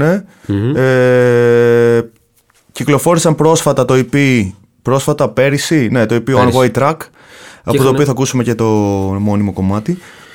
Είναι μια μπάντα που παίζει, ξέρεις, αυτό το λίγο νεορκέζικο hardcore, ε, που κάπως μου φέρνει και λίγο σε Bane κάπως, δεν ξέρω τώρα, ναι. είχαν η πρώτη κυκλοφορία το 17 έτσι. Ένα, Το 17. demo- ένα demo. Θα μας τα πει και ο Ακίλ αυτά καλύτερα. Έχουν και band, μέλη από άλλες μπάντες ε, της περιοχής όπως η Malicious Code, Peacekeeper, ε, Wolf's Blood. Πριν- Γενικά, Πριν φωνάξουμε τον. ε, πριν καλέσουμε μάλλον τον Ακίλ να πούμε ότι ε, πριν τους ε, Endit ε, δημιουργούνται. δη- Δημιουργεί την πάντα που αναφέραμε πριν, η Ten Style. Ναι, που, λέ- που μπορούμε να κάνουμε μια ειδική μνήμα έτσι. Πριν καλέσουμε τον ε, Ακίλ για να μην διακόπτουμε τη, την κουβέντα. Ισχύει, ισχύει, ισχύει. Το 10, 2010 λοιπόν ε, έχουμε τους Ten Style μια μπάντα η οποία αυτή τη στιγμή γνωρίζουν ίσως τη μεγαλύτερη αποθέωση της καριέρας τους και ίσως νομίζω τη μεγαλύτερη αποθέωση που έχει γνωρίσει hardcore μπάντα παγκοσμίως. Σίγουρα τα, από το 2000 και μετά. Εντάξει. Ναι, Ναι, Ναι. εντάξει, θα μιλήσουμε τώρα για τους Madball οι οποίοι είναι και 30 χρόνια μπάντα αλλά κατάλαβες για μια μπάντα που Ναι, είναι ναι, ναι. 10 ετών ε, και οι οποίοι αυτή τη στιγμή φιγουράρουν ε, όντως σε Παντού, από εξώφυλλα mainstream περιοδικών μέχρι ξέρω εγώ Από το- underground fanzines. Από το NME μέχρι το MTV και από τα fanzines μέχρι τα το τελευταία κατάληψη στο Βερολίνο. Ναι. Κατάλαβες. Ε, βασικά απειλείται η κόπη και παίζει μια μεγάλη διαδήλωση μεθαύριο. Άσχετο. Μμμ, όχι, εντάξει, δεν είναι άσχετο. Ε, μια που είπαμε για Βερολίνο και καταλήψεις. Ε, αλληλεγγύη στην κόπη. Κέπη. Ε, ο- ναι, Turnstile. Ε, εγώ λέω να μιλήσουμε και στο κλείσιμο της εκπομπής για το τωρινό κομμάτι του Turnstile, γιατί είναι, πο- έχει πολύ ενδιαφέρον. Πρέπει να κάνουμε δηλαδή και ειδική αναφορά. Αλλά ναι, μια μπάντα από το- τα 10-11 χρόνια τώρα που υπάρχει. Πάρα πολύ, πάρα πολύ σημαντική. Μμμ.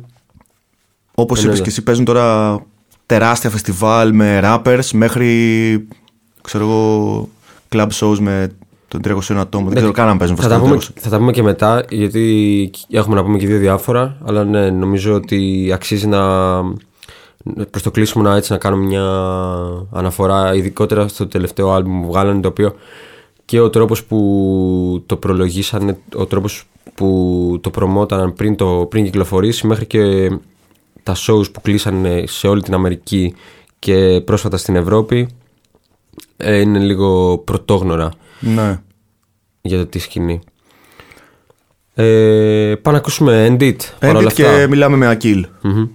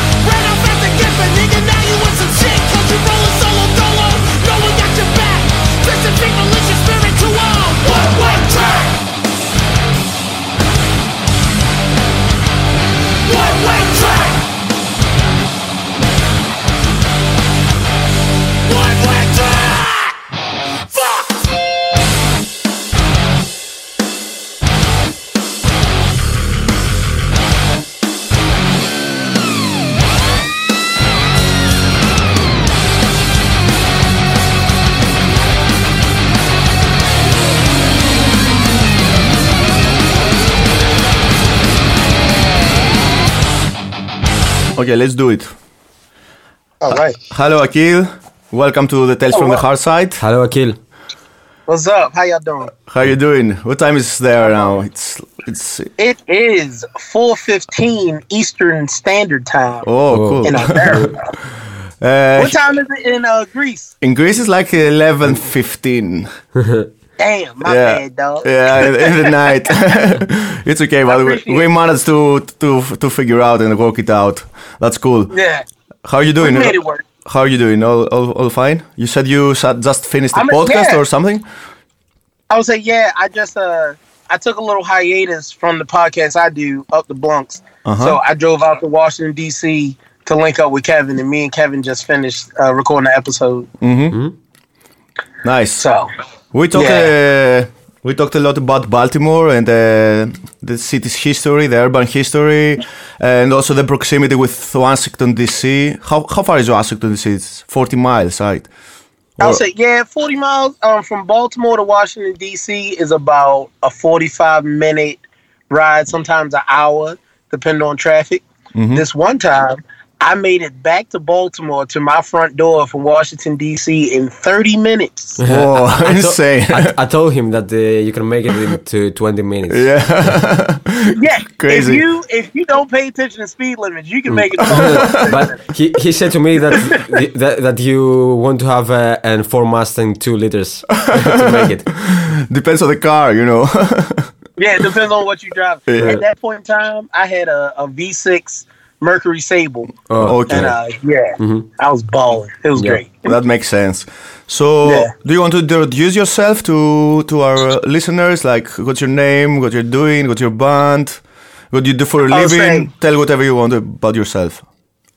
They uh they call me Akil because Okay. that's what my parents named me. Uh, it's Swahili. It means the one you use is reason. I'm the lead singer of End It, and I'm one half of Up the Bronx podcast. Mm-hmm. Just a dude from Baltimore. Awesome. Uh, how old are you? Uh, 31 years old this year. That shit blow my mind. Yeah, I'm almost 39, not plan to so make it to 31. yeah, I can't feel you. Uh, and, and shit, in relation to hardcore, being 31, I'm like kind of old because I, you'll like meet kids and they're like, yeah, I'm, I'm 19. Like, damn, I don't even remember being 19. Yeah, Thanas is like Yeah. uh, still I'm, young. twen- I'm 25, man. He's 25. Are you 25? yeah. No, he- a Thanas good is age. 25 and I'm uh, almost 39. Okay. Yeah, months you older.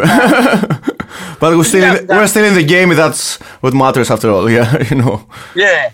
Either one of y'all got kids? Sorry?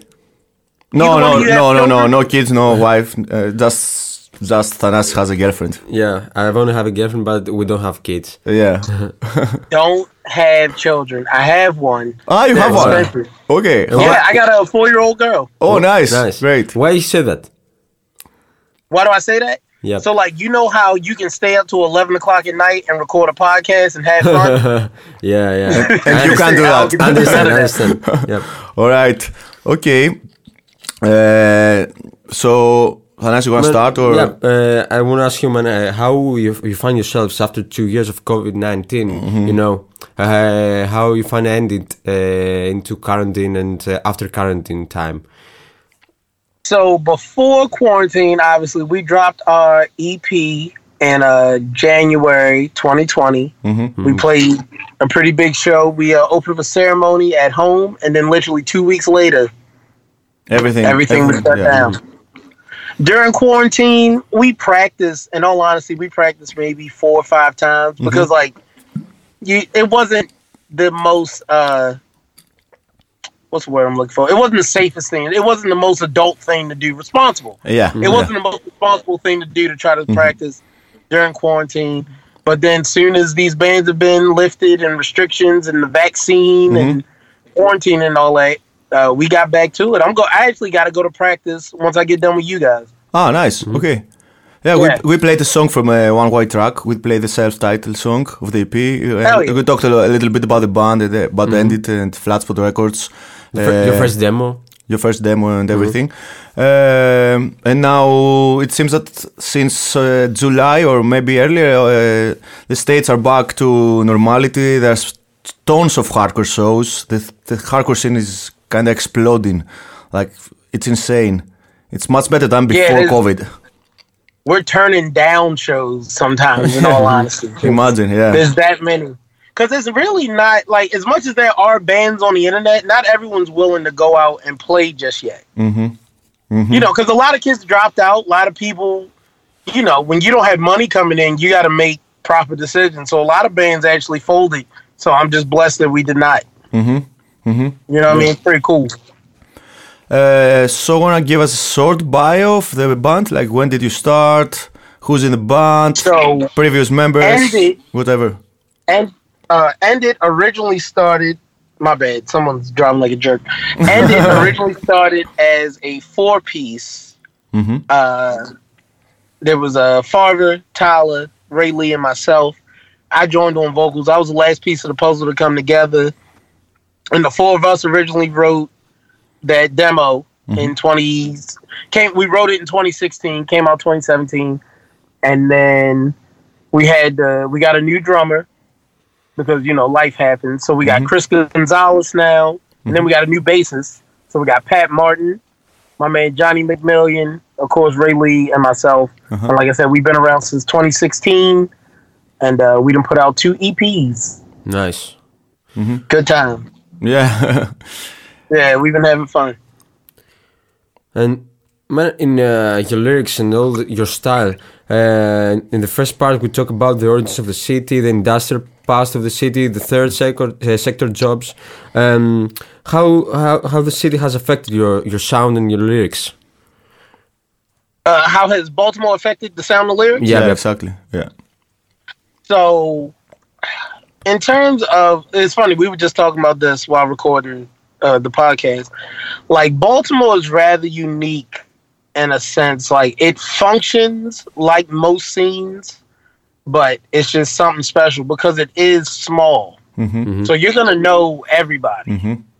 But in course, in being black and from Baltimore, what your average hardcore kid experiences in their day to day is not necessarily comparable Yeah. to mine Uh huh. because like like let's look at it this way. Christmas eve 1995 i had a gun put to the back of my head. Whoa, fuck. that stuff.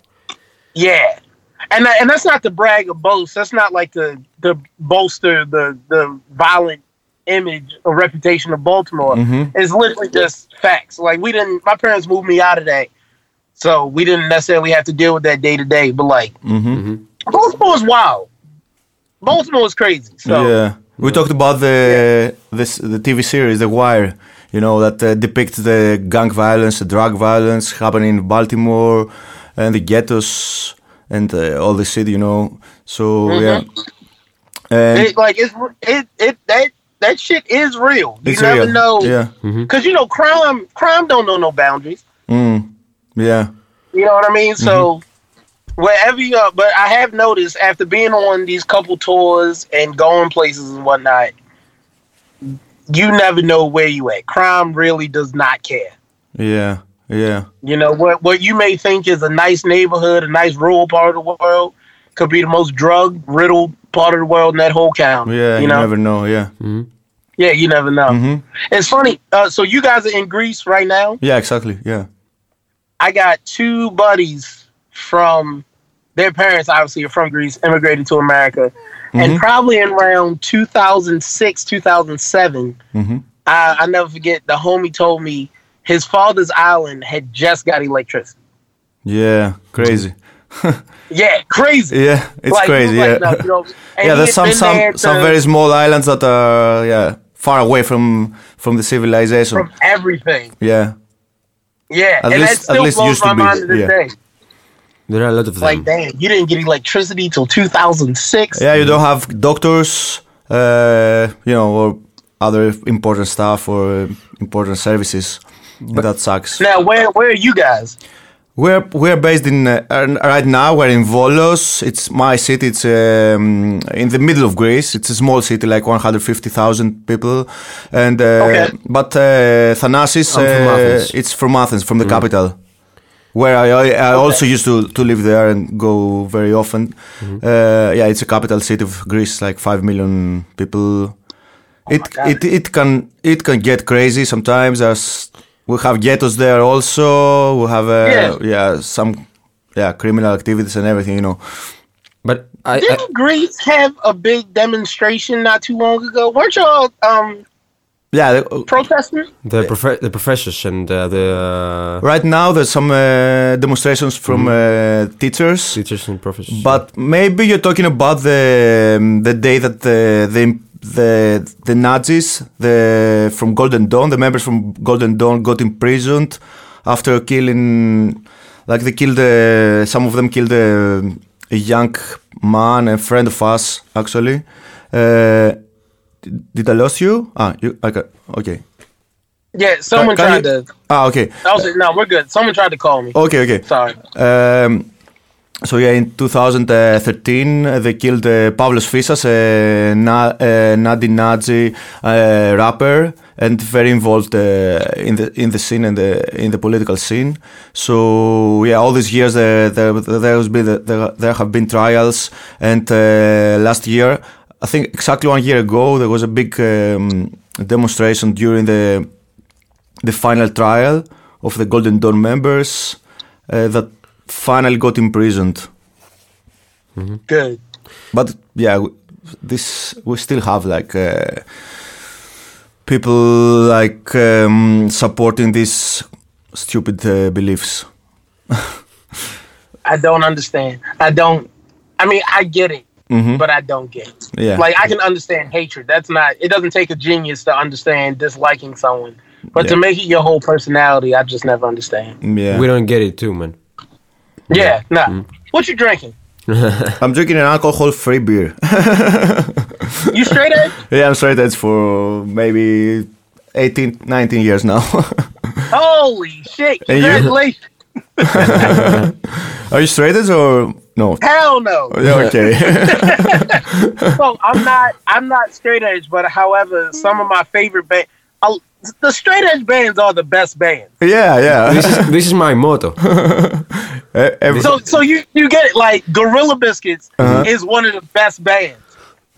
yeah, Never had a. yeah, I agree. This is my motto too.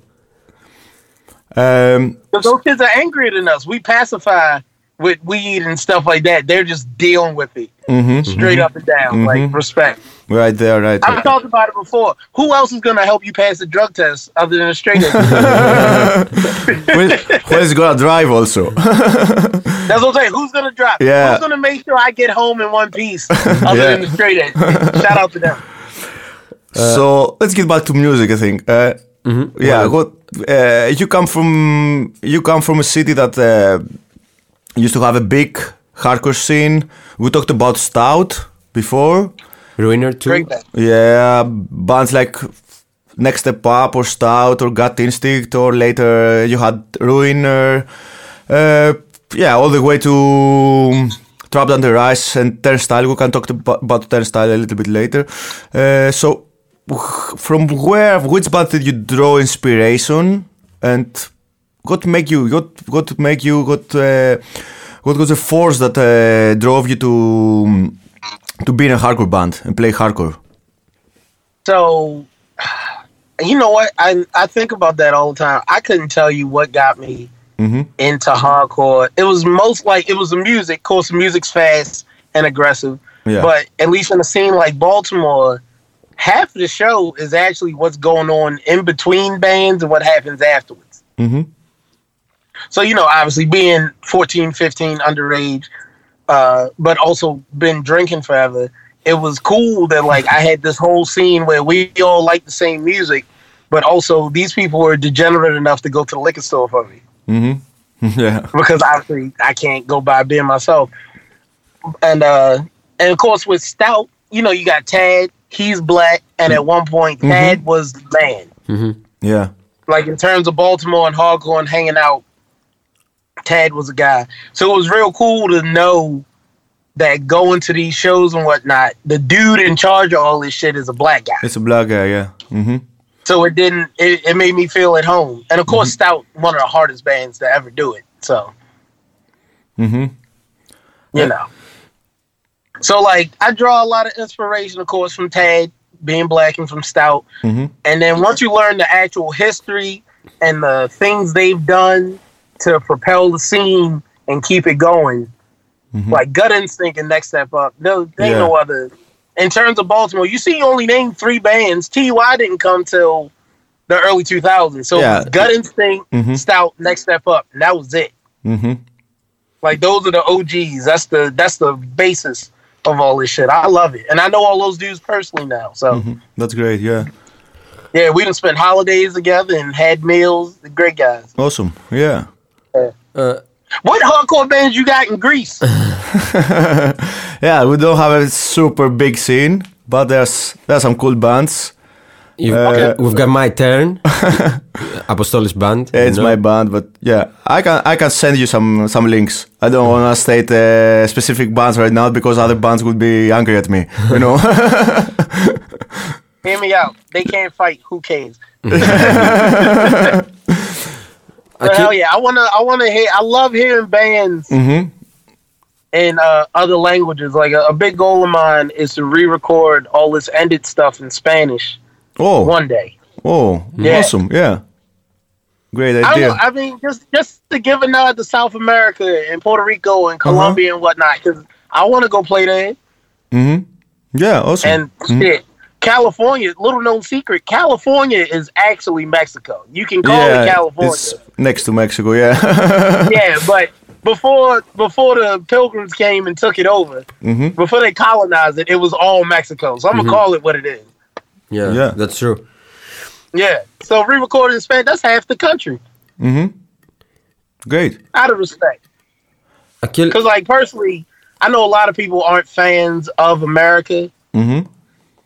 I gotta I hang American flags in my house. I'm not all gung ho USA a patriot. That's crazy. America's a horrible country. However, I'm from here. Mm-hmm. I'm not from anywhere else, and I would be a fool to not acknowledge and recognize where I'm from. Mm-hmm. Yeah.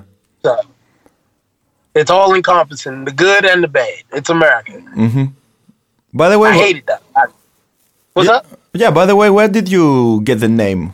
Ended. What ended means? So Andy, actually, the homie Che, uh, Che is one half of Flat Spot Records. Shout out Federico. Uh huh. Che uh, was like, "Yo, you should call it End It because End It is an EP by the band Neglect Okay, neglect. Yeah, from Long Island or from. from Long Island." yeah. And you know, Neglect's whole thing is all like hatred and killing yourself and whatnot, and that's pretty much all we be talking about. So Mhm. that's what that's where I got it from. They, we're literally named after the Neglect EP. End It. Yeah. Okay, makes Yeah. sense. Yeah. Good band. Shout out Neglect. Mm-hmm. Yeah, I still I remember they would do getting like when I was very young. I got that hate breed and neglect split seven inches. It blew my mind. Yeah, two two really good bands. hmm Actually, my my man Mike. If you ever see me with my shirt off, I got a noose tattooed on my stomach oh, for my homie Mike. Okay. Yeah, Mike. Mike decided one day he didn't want to be here no more, and he used a rope. But Mike turned me on to Neglect mm-hmm. and Ramallah and Blood for Blood and all these like really uh, E Town Concrete, like all mm-hmm. these sick bands. So Yeah. out of respect them, and, and it actually worked. It was dual purpose. Like we love Neglect. Mike turned me on to Neglect. I mm-hmm. love this hardcore thing, and that's my buddy. I miss him every day. Uh, actually, you talk about uh, black people in Baltimore and uh, all the people uh, concerned with hardcore uh, music.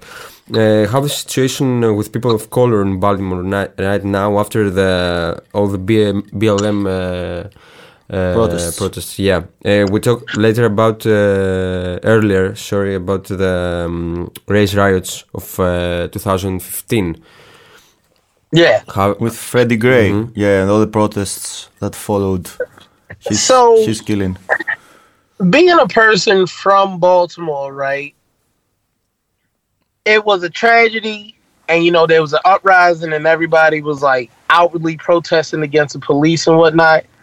But like, Baltimore is going to stay the same. The city's too small, so the same people who lock you up, if you talk to them long enough, y'all got your families intertwined Mm-hmm.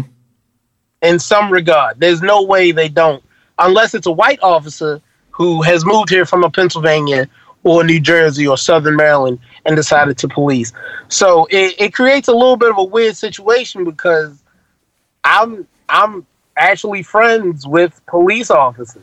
We've gone to elementary school together. I've known them my whole life. We've done things together. So I would be a hypocrite as to pretend I don't know this person just because they decided to take a job as a police officer. Uh huh. You know, people make their decisions in life and they do what they got to do. But in terms of being black and from Baltimore, there's no more or less harassment If anything, with this whole COVID thing and this Freddie Gray situation, the police don't bother you nearly as much. Mm-hmm. Because the fallout from that Freddie Gray situation was the district attorney tried to prosecute, that failed. So now, in order to like cover up their tracks and avoid lawsuits, essentially in Baltimore City right now, drug dealing and prostitution are legal. They're not they're not prosecuting for certain amounts of drugs and Yeah. certain drugs and whatnot. Because you know they pick you up for a gram of weed or a little bit of cocaine or something. Whereas now they just confiscate it, throw it away, and send you on your way. Mm-hmm. So like I guess the the fallout from that whole situation is lackadaisical police officers. Yeah. Okay. And then you you know you got your body cams and all that. No one wants to lose their job because you said the wrong thing to someone on camera. So it's easily anything short of a rape or a murder, they're not or a little bit of a skirmish an assault, they're not really too concerned these days. I think it's more complicated in the in the states than in Europe. Yeah. Yeah. This situation. But what about, Because but what about the? Oh, so- ah, no. Sorry. Sorry. no no no, go ahead. Tell me. Tell me.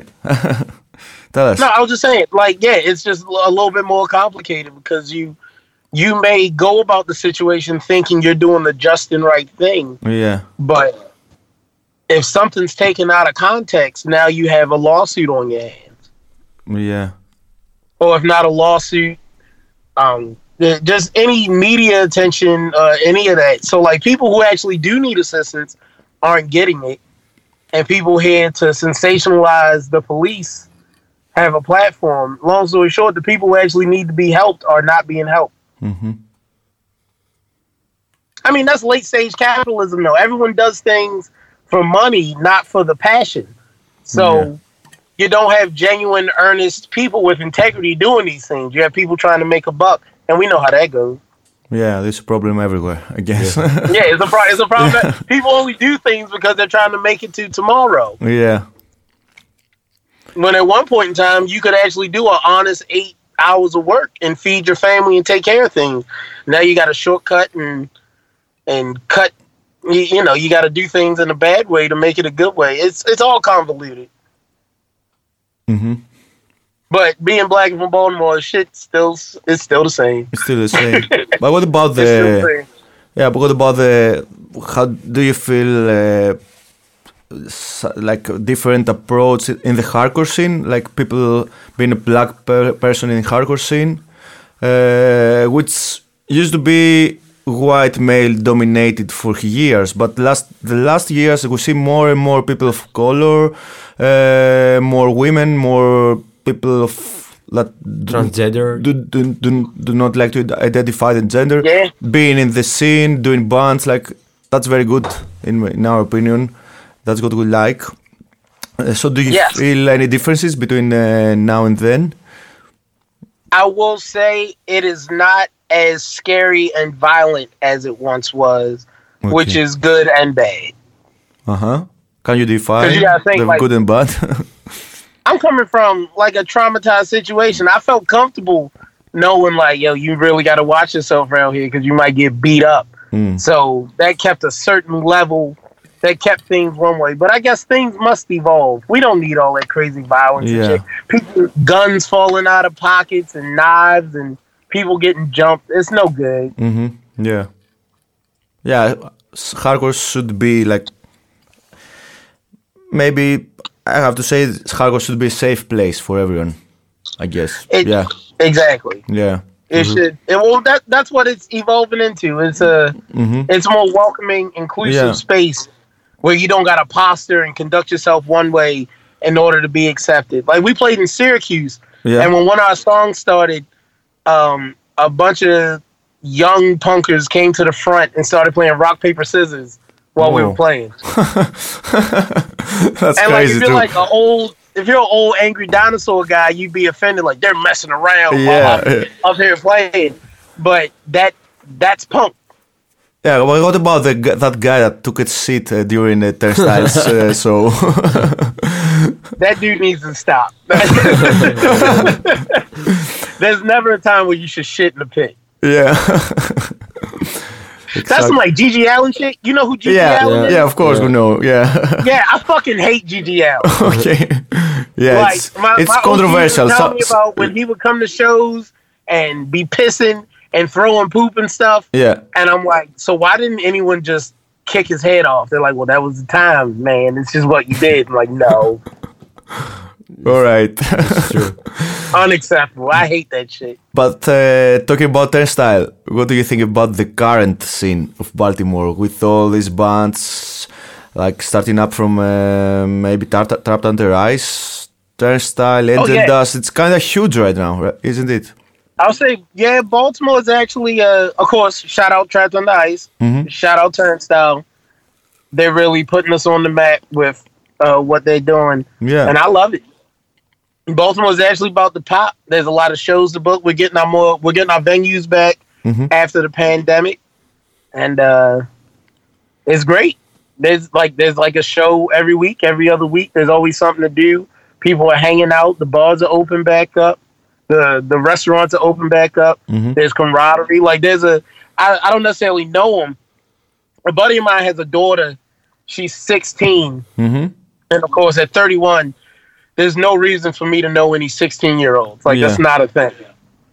But luckily, me and him are good friends, so she keeps me abreast with the younger scene, like what shows are happening. There's a lot of DIY shows happening out in the counties and the rural areas, and Yeah. these kids are really getting a taste for hardcore. And luckily, these kids aren't jerk offs. You know, like as much as I I talk, you know, we talk about the old school Yeah. and hardcore and how it used to be and this, that, and the third. That shit was actually really bad. Yeah. Yeah. You know, a lot of people died and a lot of people got hurt. There was a lot of violence and people Yeah, smoking violence. crack, Yeah, for sure. Mm-hmm. and alcoholism. And these kids are on the backside of that. Mm-hmm. So, whereas it was normal for us to be like, well, he's just on, he just smoked PCP. These kids are like, no, Mm-hmm. Mm-hmm. we're not allowing that. We don't think that shit's cool. So, as much as it ain't what it used to be, it's progressing for the better. Yeah. And Turnstile, man, I got nothing but love and respect. I know all those dudes. Those dudes rule. They've been they talk about people putting in work. Turnstile is definitely put in the work to get to where they are Yeah. and putting Baltimore on the map. yeah, that's, that's, what true. we were talking about before. And but are there any other cool bands we should check out? Uh, shit. Don't get me lying right now. Uh, Job Bomb. definitely listen to Job Bomb. Those are the homies. Mm-hmm. Uh, damn. I can't even think of any others because that's just like my own personal Taste, yeah. Listen to Job Bomb. Listen to End It. Listen to Job Bomb. And I'm going to leave that right there. Okay, okay, cool. Yeah, no I mean, shit. Truth Cult. Of course, my man Paris in Truth Cult, another black dude. He fronts a band. okay. Uh, I mean, of course, if you listen to Angel Dust, Yeah, of course. Yeah. listen to Peach Face. Mhm. There's so many bands. Like Baltimore's actually got a pretty. Now these aren't all necessarily just hardcore punk bands because like we're we're moving more so in a space where because Baltimore is so small, it's just alternative. Mm-hmm. So like yeah, this band may be punk, this band may be new wave, this band may be indie, but we all work in similar spaces and patronize each other. And because, like I said, Baltimore is so small, so just Yeah. support all so the you all Baltimore. support each other bands and uh, you all play together. Also with Ended, Yeah. you you play like a variety of shows from like from playing with rap uh, with rappers to turnstile or whatever. It seems yeah, it seems we'll you, play with whoever. yeah you, you play with whoever yeah. Uh, Have you, Akil, have you any plans for the next months? With the So- End It? We had a few things planned for December. They fell through, which, which is what happens. So we're taking November and December off. We got a show. We got two shows. One on October 23rd in uh, Pennsylvania, and then another show in Philadelphia, and that'll be it until I think we may have some shows in December. But as for now, we're waiting on our uh, vinyl to get back to us. It should be back by the end of January, mm-hmm. and then we're gonna play a show at the end of January, and we're playing FYA Festival. Oh, great! Mm-hmm. At the beginning of uh, January, so that's about it. But we we recorded another EP. Oh, okay. And we're actually we're going in the studio in the middle of November to record a couple tracks for a comp. Mm-hmm. But yeah, outside of that, trying to get some money up so we can get back out on the road and see what this EP brings. Any plans for coming to Europe? Maybe? Or playing outside of the States? We're always as soon as someone wants to book a tour and get it situated, we'll do it. Awesome. we talk about it all the time. Like, Yeah. we definitely want to go to Europe. Hope to see you soon. yeah. I'll come play Greece. Yeah, for sure. If you come to Europe, we yeah, We'll we'll, book a show We'll here for you. a show. yeah, why not? Just Would make sure to. you got me a, a bottle of Uso. And uh, Yeah, because for win sure. Rome. we'll win in Greece. for sure. Yeah, I think we have to, to wrap it up and yeah, to thank you for being on the podcast. Thank, Thank you you. for sharing all these details and knowledge with us. Yeah, Kel, well, Hell thank yeah, you I for everything. it. Uh, Wait, what'd you say? Uh, well, Yeah. thank you for everything, and uh, we'll hope you we'll hope to see you soon. Uh, yeah, and listen. Uh, Hell yeah. yeah, Thanks great for stuff. having me. would be awesome. I hope I get to meet you dudes in real life one yeah, day. in real life, yeah, not in front of Yeah, you got Skype that. camera. Yeah. Uh, Right? Okay, that's it. Thank you very much, Thank you, Kel. and Right on. stay safe. Cheers. All right, you boys. Y'all have a good one, all right? Sorry. I said, y'all have a good one. Take yeah. it easy. Yeah, take it easy. Cheers. yeah. Later. Bye. Later. Ε, ευχαριστούμε και τον Ακίλ. Ναι. Ωραία, Τον Σταπ. ευχαριστούμε. Ε, είπε και τη δική, και δική του οπτική γωνία. Εντάξει, νομίζω για όσους έδωσαν βάση σε όσα είπε, νομ- ε, είναι ξεκάθαρο αυτό που έχουμε ξαναπεί σε άλλα επεισόδια, ότι υπάρχει μεγάλη διαφορά για αντίθεση Ναι, πώς- άλλη νοοτροπία, άλλη. για πολλά άλλος. πράγματα. Εγώ εντάξει δεν περίμενα να ακούσω ε, ειδικότερα για το Freddie Gray αυτή την άποψη. Οκ, σεβαστή εννοείται, ο άνθρωπος τα είδε διαζώσεις. Αλλά ναι, νομίζω ότι μας ε, τοποθέτησε ακριβώς στη σκηνή. Ναι, Είδαμε και όλες- ιστορικά και, όλες τις από πτυχές τις της πόλης. πρώτες μπάντε όπως αναφέραμε και εμείς, Stout και τα λοιπά, μέχρι σήμερα. Είναι μια ιδιαίτερη πόλη η Βαλτιμόρη. Αυτό μας είπε και ο, και ο Ακίλ. Έτσι, ξέρεις, λόγω της μικρής σκηνής είναι όλοι πιο ενωμένοι, παίζουν όλοι μαζί. Ε, και αυτό το ίδιο είπε και αυτός ότι έβαλε ε, στο χάρτη. Οι Turnstile βάλαν στο χάρτη Βαλτιμόρη τα τελευταία χρόνια. Ναι. Δηλαδή νομίζω ότι και εμείς ίσως δεν επιλέγαμε στη δέκατη πόλη να ήταν η Βαλτιμόρη. Όχι. Αν δεν υπήρχαν οι Turnstile π.χ. Όχι, όχι. Ε, βασικά το άλμπουμ το τελευταίο μας έδωσε για μας το πάτημα. Ε, άμα θες να το πάμε τώρα εκεί πέρα, γιατί εντάξει νομίζω Ναι, έτσι καλώ πρέπει να το κλείσουμε σιγά σιγά γιατί μάλλον το βλέπω αυτό το επεισόδιο να πηγαίνει. παραπάνω από όσο θέλαμε σίγουρα. Ναι. ε, αλλά πάντως, ε, ναι, Turnstile Glow On. Glow νέος On. δίσκος. Πολύ ιδιαίτερος δίσκος. Σίγουρα όχι hardcore δίσκος. Σίγουρα, Εντάξει, ναι. σίγουρα νέος ήχος του hardcore ίσως. Ναι. Hardcore ε, ορθόδοξος όχι. Ναι. Ε, εντάξει, εμένα μου Εντάξει, και με την Ορθοδοξία δεν τα πάμε και πολύ καλά, οπότε. Ισχύει. Ναι. ισχύει.